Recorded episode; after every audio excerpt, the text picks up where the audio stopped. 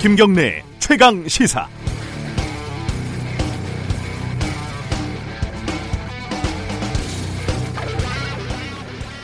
오늘은 영어로 시작을 좀 해보겠습니다. 제가 영어가 짧아갖고 잘 될지 모르겠습니다.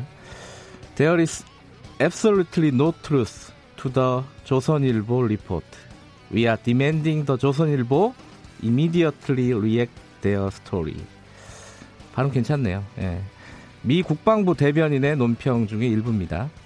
이례적으로 한국 언론사를 지목을 하면서 뭐 쉽게 얘기하면 기사가 말도 안 된다. 철회하라. 이렇게 요구를 한 겁니다. 그 언론사는 조선일보고요. 조선일보는 어제 일면 톱으로 미국이 주한미군 한 개 여단을 철수를 검토하고 있다. 이렇게 보도를 했습니다. 전 어제 이 기사를 보고 그냥 제목만 보고 넘겼는데 미 국방부가 저렇게 좀 오바 액션을 하는 걸 보니까 어, 호기심이 생겨서 자세히 읽어봤습니다. 읽어보니까 조선일보 기사의 소스 그러니까 취재원이 딱 한 명인데 워싱턴의 한 외교 소식통입니다. 이 사람이 어느 부처에 있는지 민간인인지 공무원인지 심지어 정확하게 한국 사람인지 미국 사람인지도 뭐 모호합니다. 이 사람이 조선일보에다가 어, 지금 미국이 한 개 여단 철수를 준비하고 있는 것으로 안다. 이렇게 얘기를 했는데 어디에서 구체적으로 어떻게 준비하고 있다는 정보가 전혀 없습니다. 저 멘트가 처음부터 처음구가 끝입니다. 이게 답니다. 에, 원칙적으로 cross check, double check라고 하죠. 그 취재원은 복수로 있어야 한다는 거는 어, 기자들 사이에서는 기본 중에 기본입니다. 이 기사는 함량 미달인 거죠.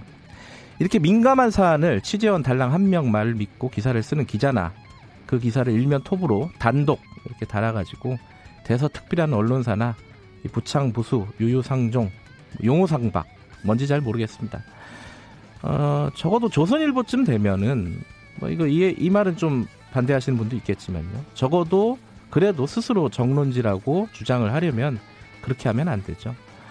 한숨이 나오는 상황입니다. 문제는 이런 기사를 조선일보 말고도 매일매일 우리는 수도 없이 읽고 있다는 겁니다. 11월 22일 금요일 김경래 최강 시사 시작합니다.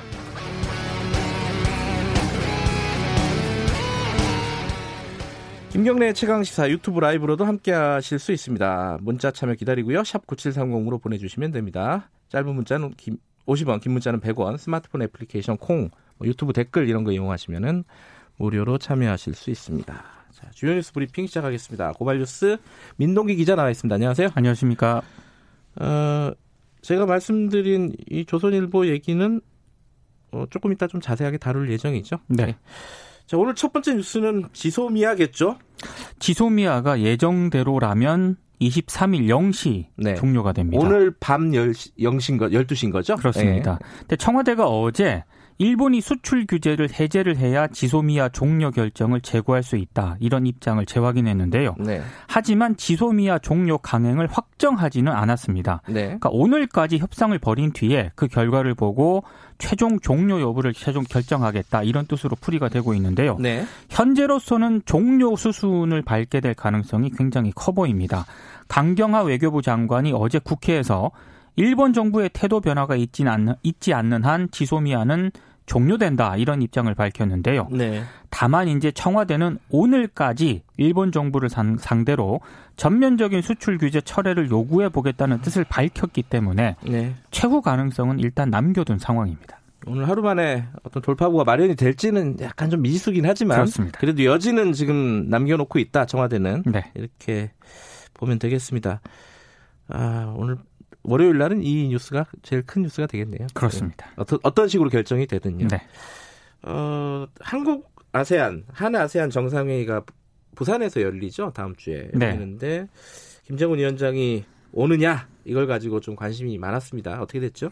문재인 대통령이 초청 친서를 보냈거든요. 네. 근데 김정은 위원장이 참석하기 어렵다는 입장을 밝혔습니다. 네. 조선중앙통신이 어제 보도를 했는데요. 남측의 기대와 성의는 고맙지만 국무위원장이 부산에 가야 할 합당한 이유를 끝끝내 찾아내지 못한 데 대해 이해해 주길 바란다. 이렇게 이렇게 입장을 밝혔고요. 네. 남북 관계를 풀기 위한 새로운 계기점, 여건을 만들어 보려고 하는 문재인 대통령의 고뇌와 범민도 충분히 이해하고 있다. 네. 이렇게도 입장을 밝혔습니다. 김정은 위원장의 초청과 함께 정부가 특사 방문도 추진을 해왔었는데 북한은 이것도 이제 어, 거부를 했습니다. 국제회의를 계기로 남북 관계와 북미 협상 돌파구를 마련해 보려던 정부 방침에 일단 제동이 걸렸습니다. 친서를 보낸 걸 이렇게 공개하는 건 예의가 아니라고 그렇습니다. 보통 얘기를 예. 하는데 북한이 지금 대화할 뜻이 지금 없는 것 같습니다. 어, 소득 격차가 4년 만에 줄었다. 이거는 무슨 얘기죠?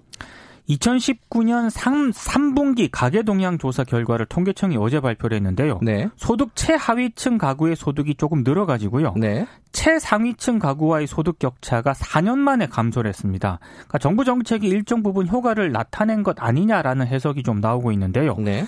소득 하위 20%인 1분위 가구 소득이 137만 4,400원으로 증가율이 직전 분기보다 0.04% 정도 높아졌습니다. 네. 소득 상위 20%인 5분위 가구 소득은 980만 200원으로 전년 동기 대비 0.7% 증가를 했는데요.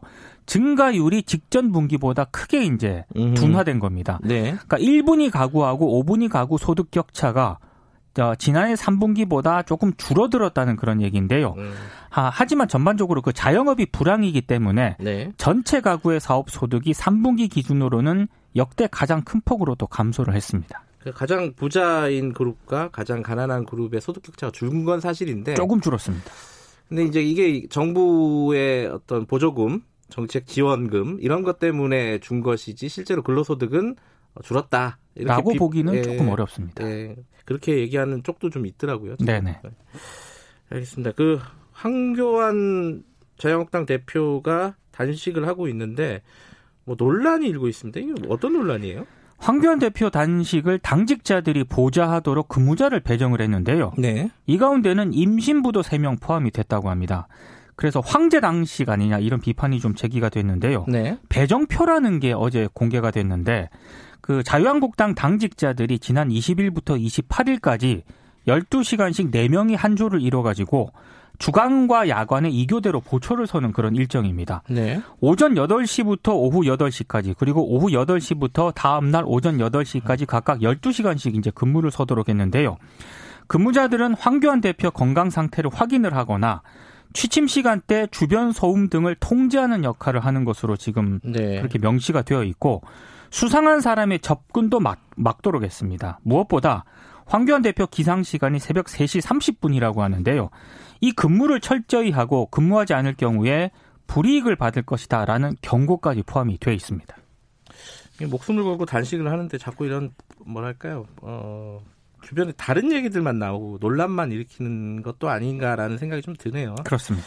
어, 마지막으로 어, 총선 관련된 양 당의 뭐 대책이 나왔다고요? 이거 좀 정리해서 마무리하죠. 자유한국당이 내년 총선 공천에서 지역구 현역 의원 3분의 1 이상을 탈락을 시키고요. 네. 비례대표까지 포함해서 전체 의원 50% 이상을 교체하기로 했습니다. 절반을 물갈이하겠다. 예. 지금 자유한국당 의원이 108명인데요. 예. 이 안이 그대로 추진이 되면 절반인 54명 이상이 내년 총선에서 출마를 못하게 됩니다. 네. 자유한국당 총선 기획단이 어제 21대 총선 공천안을 확정을 했습니다.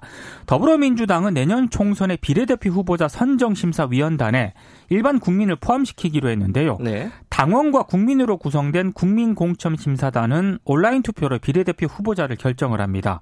특히 수기 심사단을 별도로 꾸린다고 하는데요. 네. 후보자들에 대한 공개 면접을 실시하고요. 공개 오디션을 도입을 합니다. 음. 심사 과정도 생중계할 방침입니다. 예, 이 저널리즘 M까지 끝나면은 오늘은 어, 자유한국당 김병준 전 비대위원장 연결해서 관련 얘기 좀 물어보도록 하겠습니다. 네. 오늘 주요 뉴스가 중요한 게 하나 빠졌네요. 그 동백꽃 필 무렵 마지막 회를 어제 했다는 중요한 뉴스가 빠져 있습니다. 어제 많이 울었는데. 많은 분들이 눈물을 흘리셨습니다. 네, 어, 뉴스 브리핑 여기까지 듣죠.